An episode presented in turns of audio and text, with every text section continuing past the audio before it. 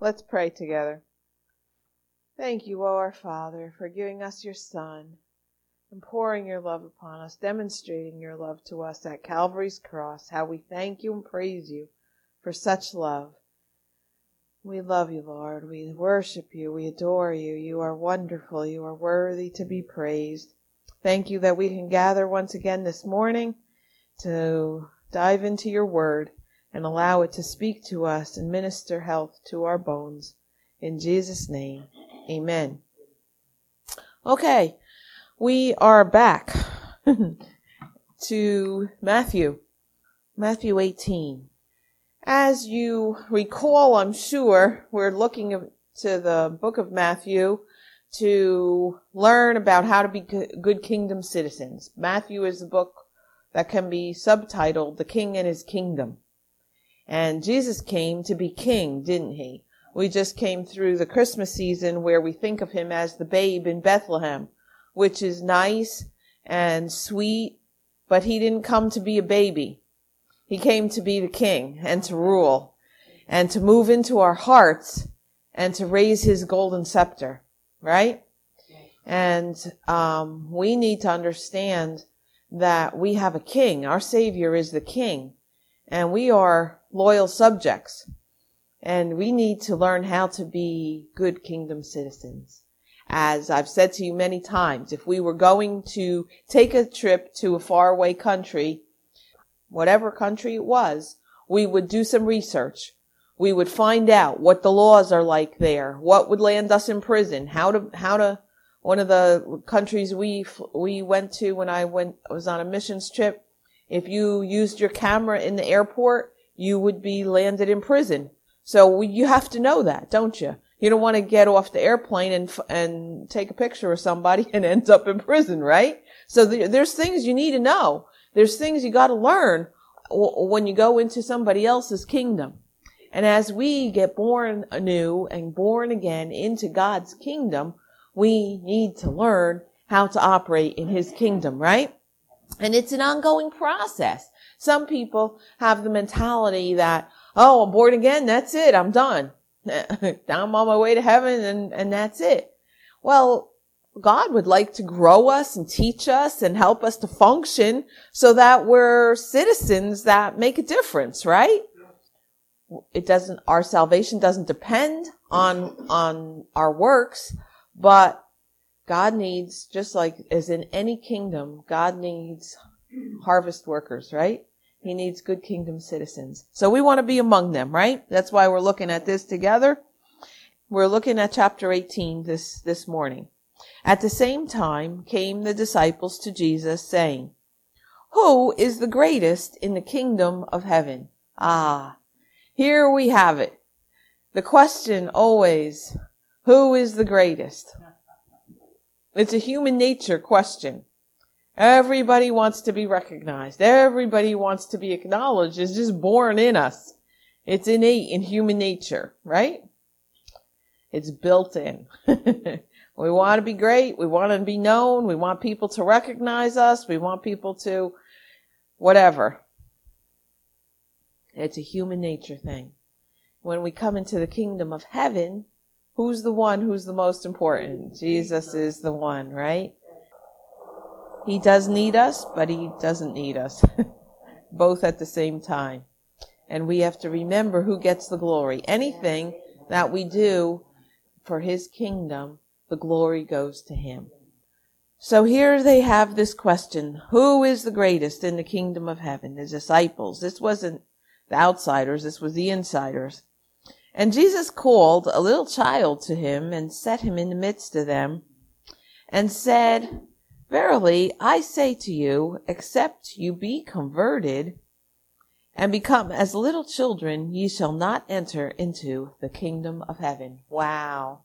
This is a teaching that we need to grab hold of. That we need to be in our mindset as simple in our faith and committed in our faith as a child. A child has very little suspicion, right?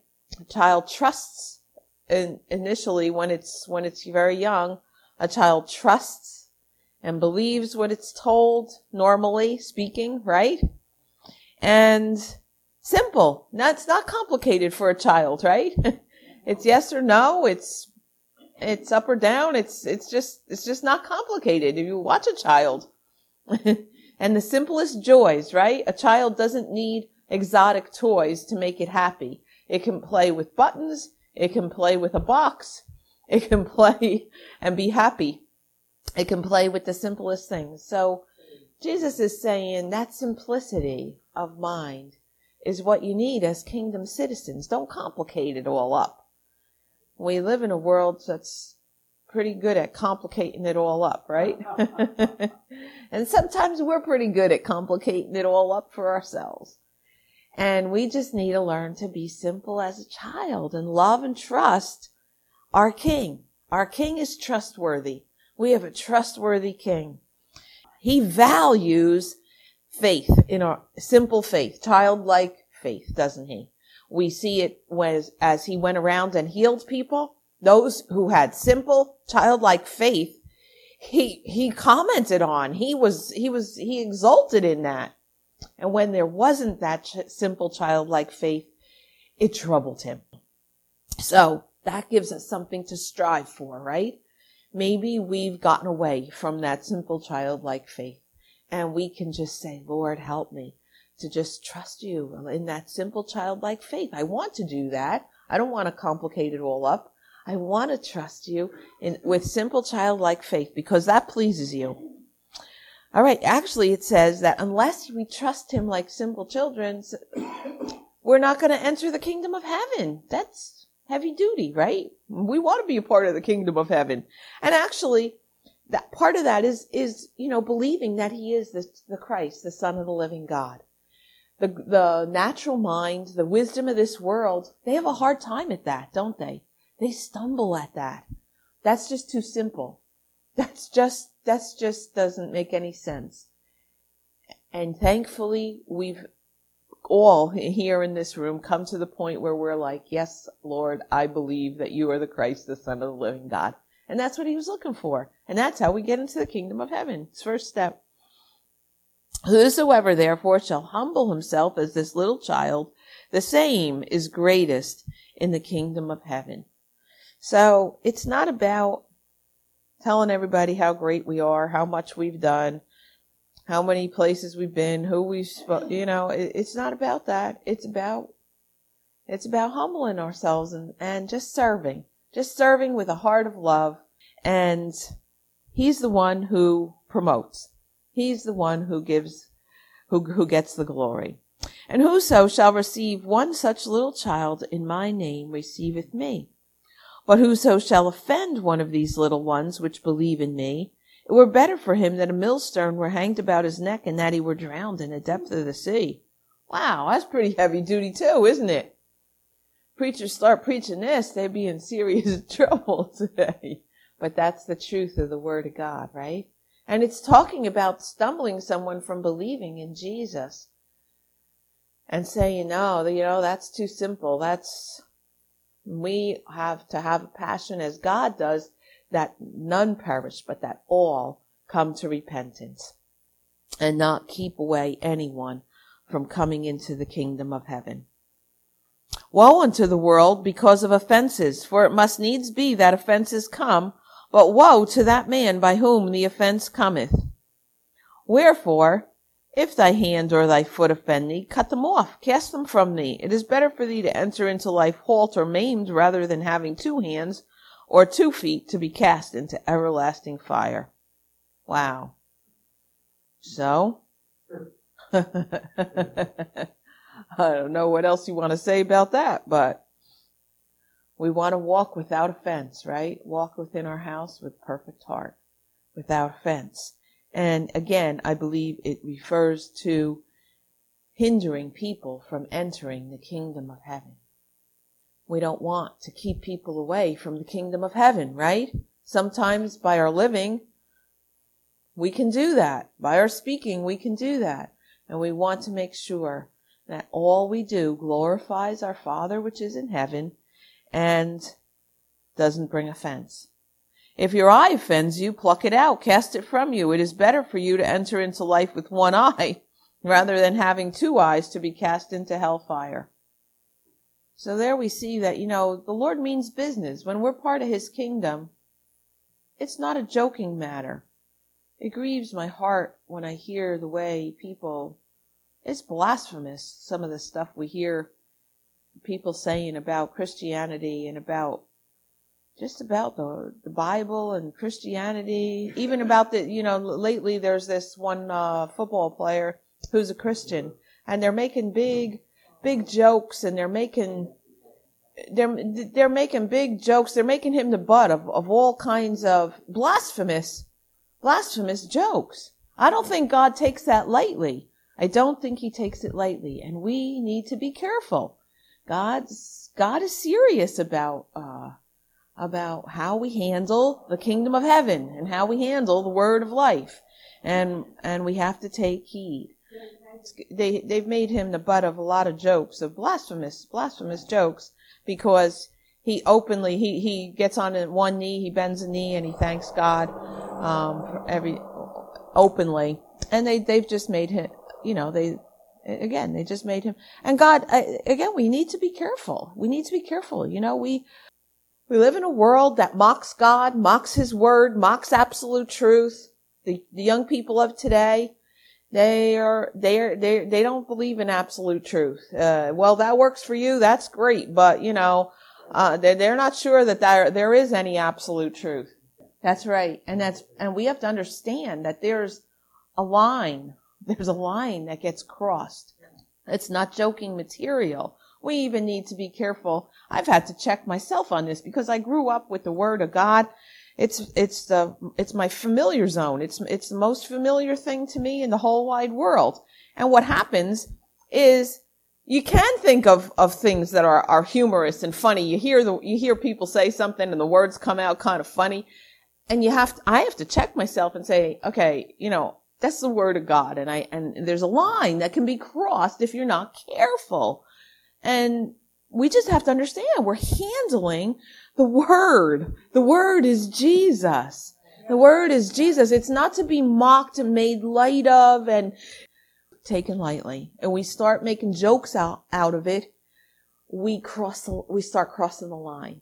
And we don't want to do that. It's not, it, we're not, we, we don't, we don't do, um, I think it happens sometimes not out of a bad intention. We're not trying to be blasphemous or, or, but we have to catch ourselves and we have to pay attention. We have to say, no, God's word is sacred. When something is sacred and holy, it's set apart. It's not a part of the uh, a marketplace, so to speak. You know what I'm saying? Yeah. There has to be a reverence, a godly reverence, and, and reverence is lost in our world. Godly fear. It says we're supposed to serve Him with godly fear, with reverence and adoration. And so we all, we all just have to be careful and sure, so we need to pray. We need to pray. Yes. For the Son of Man is come to save that which was lost. Oh, wait, wait, wait. Let me back up. Take heed that verse 10, 1810. Take heed that ye despise not one of these little ones. Not only talking about children, but talking about in faith, newborns, right? When, when we come to Christ, it's, it's called a new birth. So it's talking about little ones in their faith when someone's born again, we need to handle them gently, right? They're not able to eat meat yet. They need to be handled gently. For I say to you that in heaven their angels do always behold the face of my Father which is in heaven. For the Son of Man is come to save that which was lost. There we have it. God is always looking. He's not willing that any perish, but that all come to repentance. And we live in a world that is antagonistic against God and His Word. And so we have to learn how to walk in wisdom to those that are without.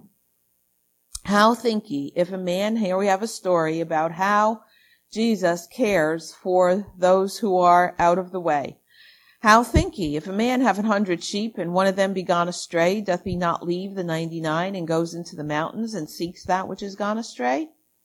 And if so be he find it, verily I say to you, he rejoices more of that sheep than of the ninety nine which went not astray. Even so it is not the will of your Father which is in heaven that one of these little ones should perish. So here you see that story, which is very well known to all of us, of the sheep, right? A hundred sheep, one wanders off, and the shepherd goes looking for it. The shepherd cares about individual sheep. How wonderful that we're not just a flock to him.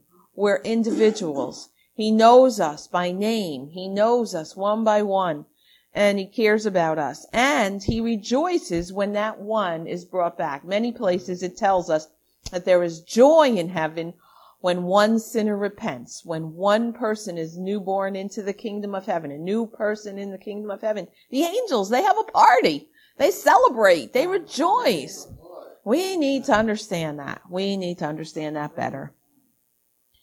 Moreover, if thy brother shall trespass against thee, go and tell him his fault between thee and him alone. If he shall hear thee, thou hast gained thy brother. A biblical principle that we must always remember and which is mostly disregarded in the church realm and outside of it too. what what happens when people step on each other's toes? They usually go tell somebody else and talk to everybody else under the sun. And that's not what the Bible says to do.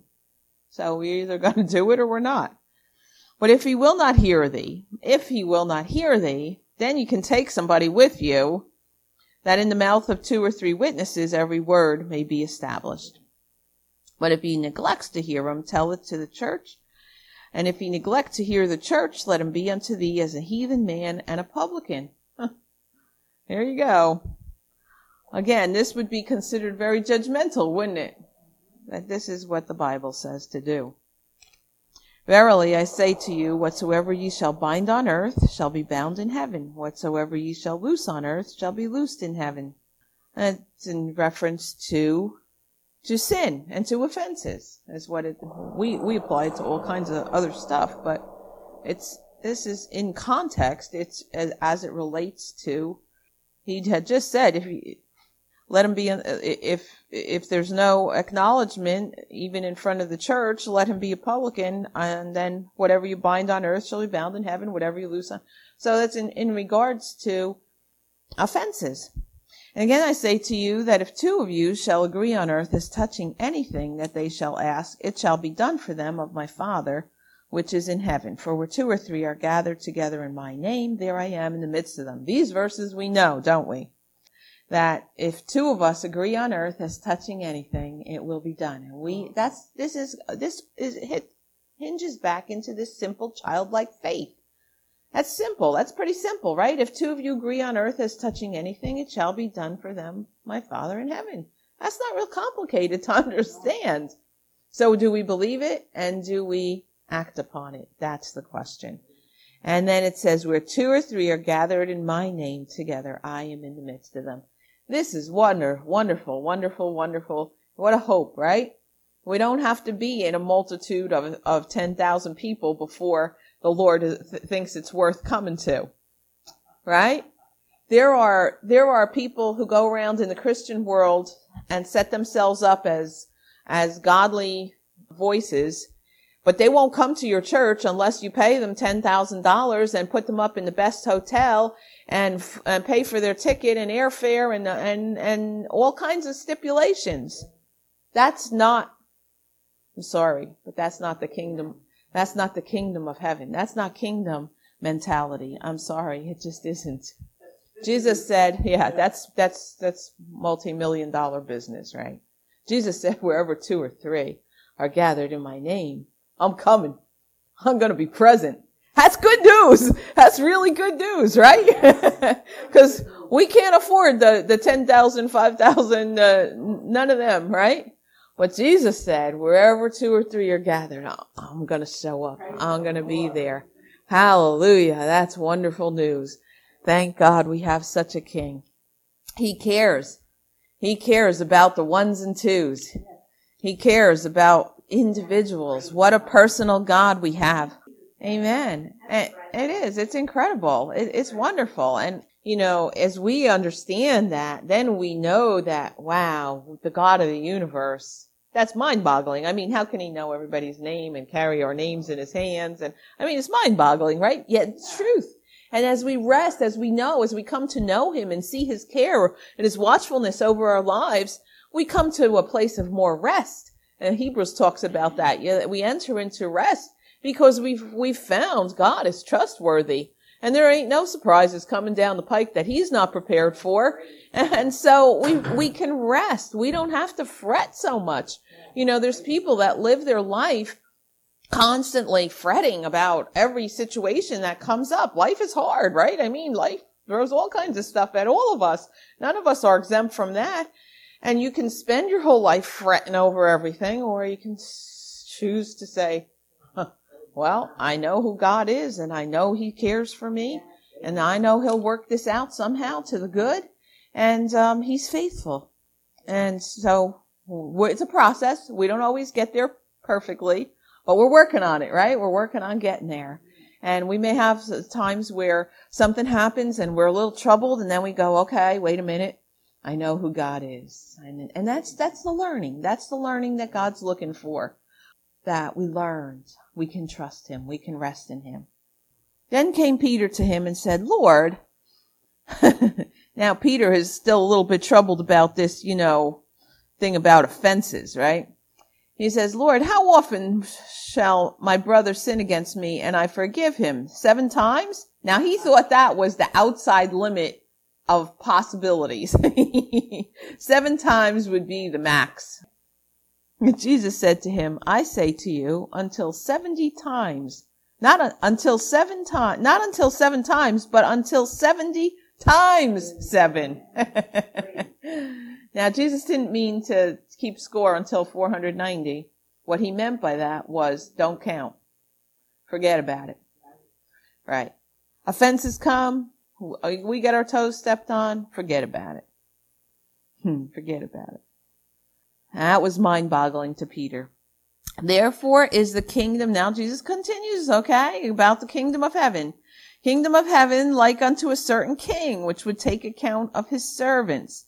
And when he begun to reckon, one was brought unto him which owed him ten thousand talents.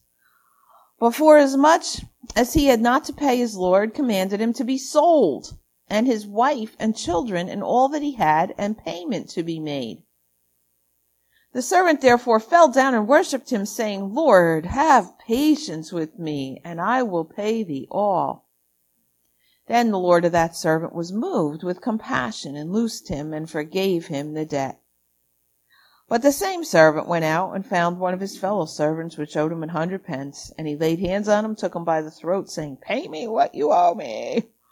And his fellow servant fell down at his feet and besought him, saying, Have patience with me, I will pay you all. He would not. Went and cast him into prison till he should pay the debt. So, when his fellow servants saw what was done, they were very sorry, and came and told unto the Lord all that was done. Then his Lord, after he had called him, said to him, O thou wicked servant, I forgave thee all that debt, because thou desirest me. Shouldst thou not also have had compassion on thy fellow servant, even as I had on thee? And his Lord was wroth, and delivered him to the tormentors, till he should pay all that was due to him. So likewise shall my heavenly Father do also to you, if ye from your hearts forgive not every one his brother their trespasses. Wow. Quite a story. And there's much in here that just reading through maybe we miss. First of all, the first man owes a huge debt, doesn't he? Un- cannot pay it. Cannot pay it. And the king, we're going to call him the king, says, I'm going to sell you and your household. I'm going to sell you into, let's see, let's just make sure we say it right here. His Lord commanded him to be sold and his wife and children and all that he had and payment to be made. So he would be sold into servitude, like slavery. And he wasn't getting the wage. The king was going to get the wages, his wages. You understand? So that was the penalty. And then he begs for mercy and the king, out of the goodness of his heart, forgives him the whole debt.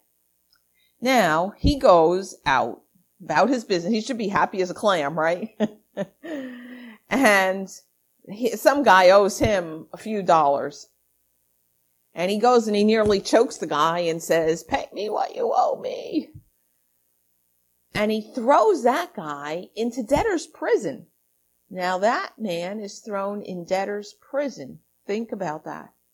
Now, others witness this and they go and tell the king, you know what?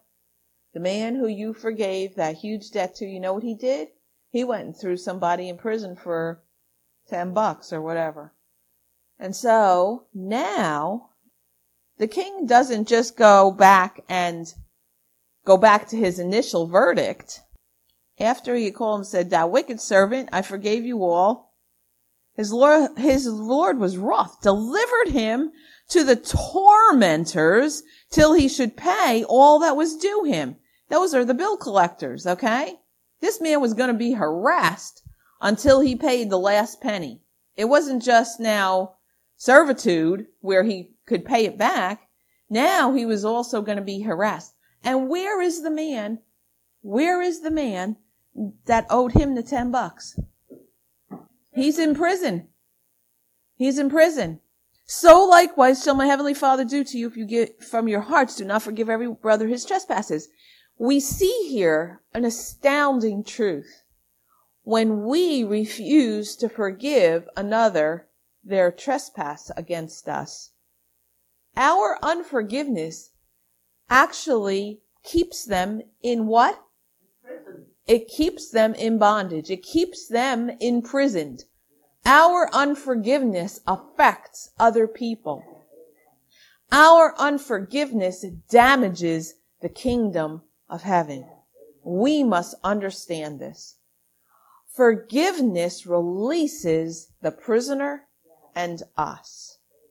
Forgiveness is God's rule all the time. I have heard all kinds of stories, experienced all kinds of stuff, and you can say what you want.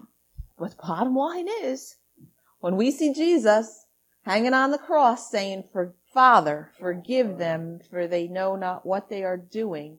How can we not forgive one another? Of course, we must forgive. Doesn't make the person who harmed us or trespassed against us get off the hook. That's where we have stinking thinking.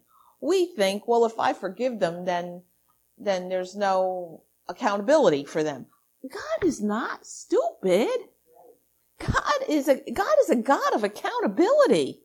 They have to get, whatever harm they've done us, they have to give account to God for. Let me tell you, he is no man's debtor. And you can, you can hold on to that unforgiveness all your life long and you'll be sick and miserable and it all, and, and hindered. Your prayers are hindered. It says it hinders your prayers. Your prayers don't go through. So this is a powerful, powerful lesson. Do you know how many people are living in places of unforgiveness?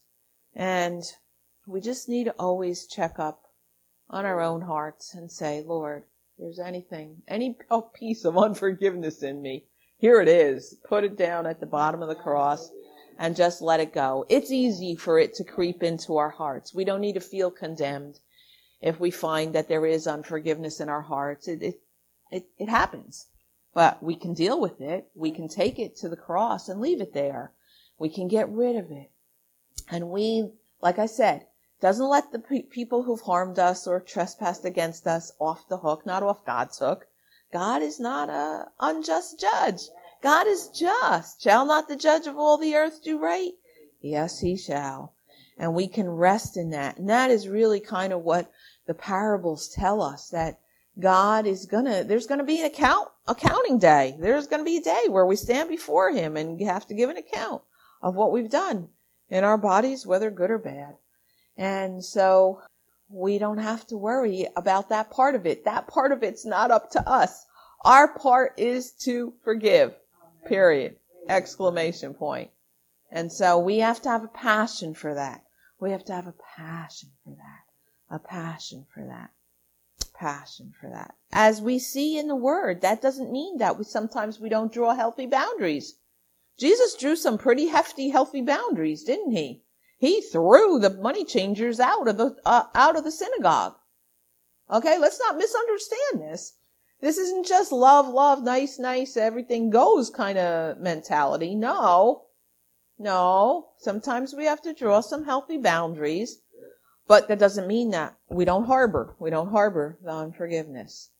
We understand? We understand? Healthy boundaries are okay. They're a good thing. Jesus, Jesus taught us that that's necessary sometimes. Jesus taught us that we need to deal with things, but not harbor unforgiveness in our hearts. So it's, a, it's an amazing, it's an amazing, it's a beautiful, it's two sides of the coin, isn't it? There's discipline, but there's unforgiveness. But there's forgiveness, whatever, uh, whichever way you want to say it, right? There's discipline, but there's forgiveness. Discipline, forgiveness. Discipline, forgiveness. And the two go together. You can't just go all on, on the forgiveness and not, not on the discipline. They go together. Just as a, ch- a father disciplines his child, my father used to tell us, it hurts me more than it hurts you to discipline you. Well, that didn't make no sense as a kid. But, but when you're a grown up, it makes a lot of sense, doesn't it? You understand it. You get it. It hurts your heart to discipline your child. But without the discipline, there is no forgiveness. And you need the both sides. You need the both sides. And then he would say, I forgive you. Now we're going to forget about it. And this is how our Father in heaven is. We have to understand this. It's a kingdom principle and probably one of the biggies, one of the biggies that we have got to let rule our existence and our living. And, and as in everything that God um, expects of us, it is for our benefit. Today, the medical world and the psychiatric world, they are connecting the dots themselves to unforgiveness leading to medical issues and problems in people's hearts and lives. Donna is teaching on, on that on, on Wednesday nights. And we're, we're going to hear more of that. And that's, that's just truth. That's just God's truth. It's like the Israelites, when he took them out into the wilderness, he gave them a lot of rules and regulations, didn't he? What did he do that for? Because he thought they, they needed a lot of rules and regulations? He did that for their protection, for their health, to make it safe for them. They didn't have refrigeration.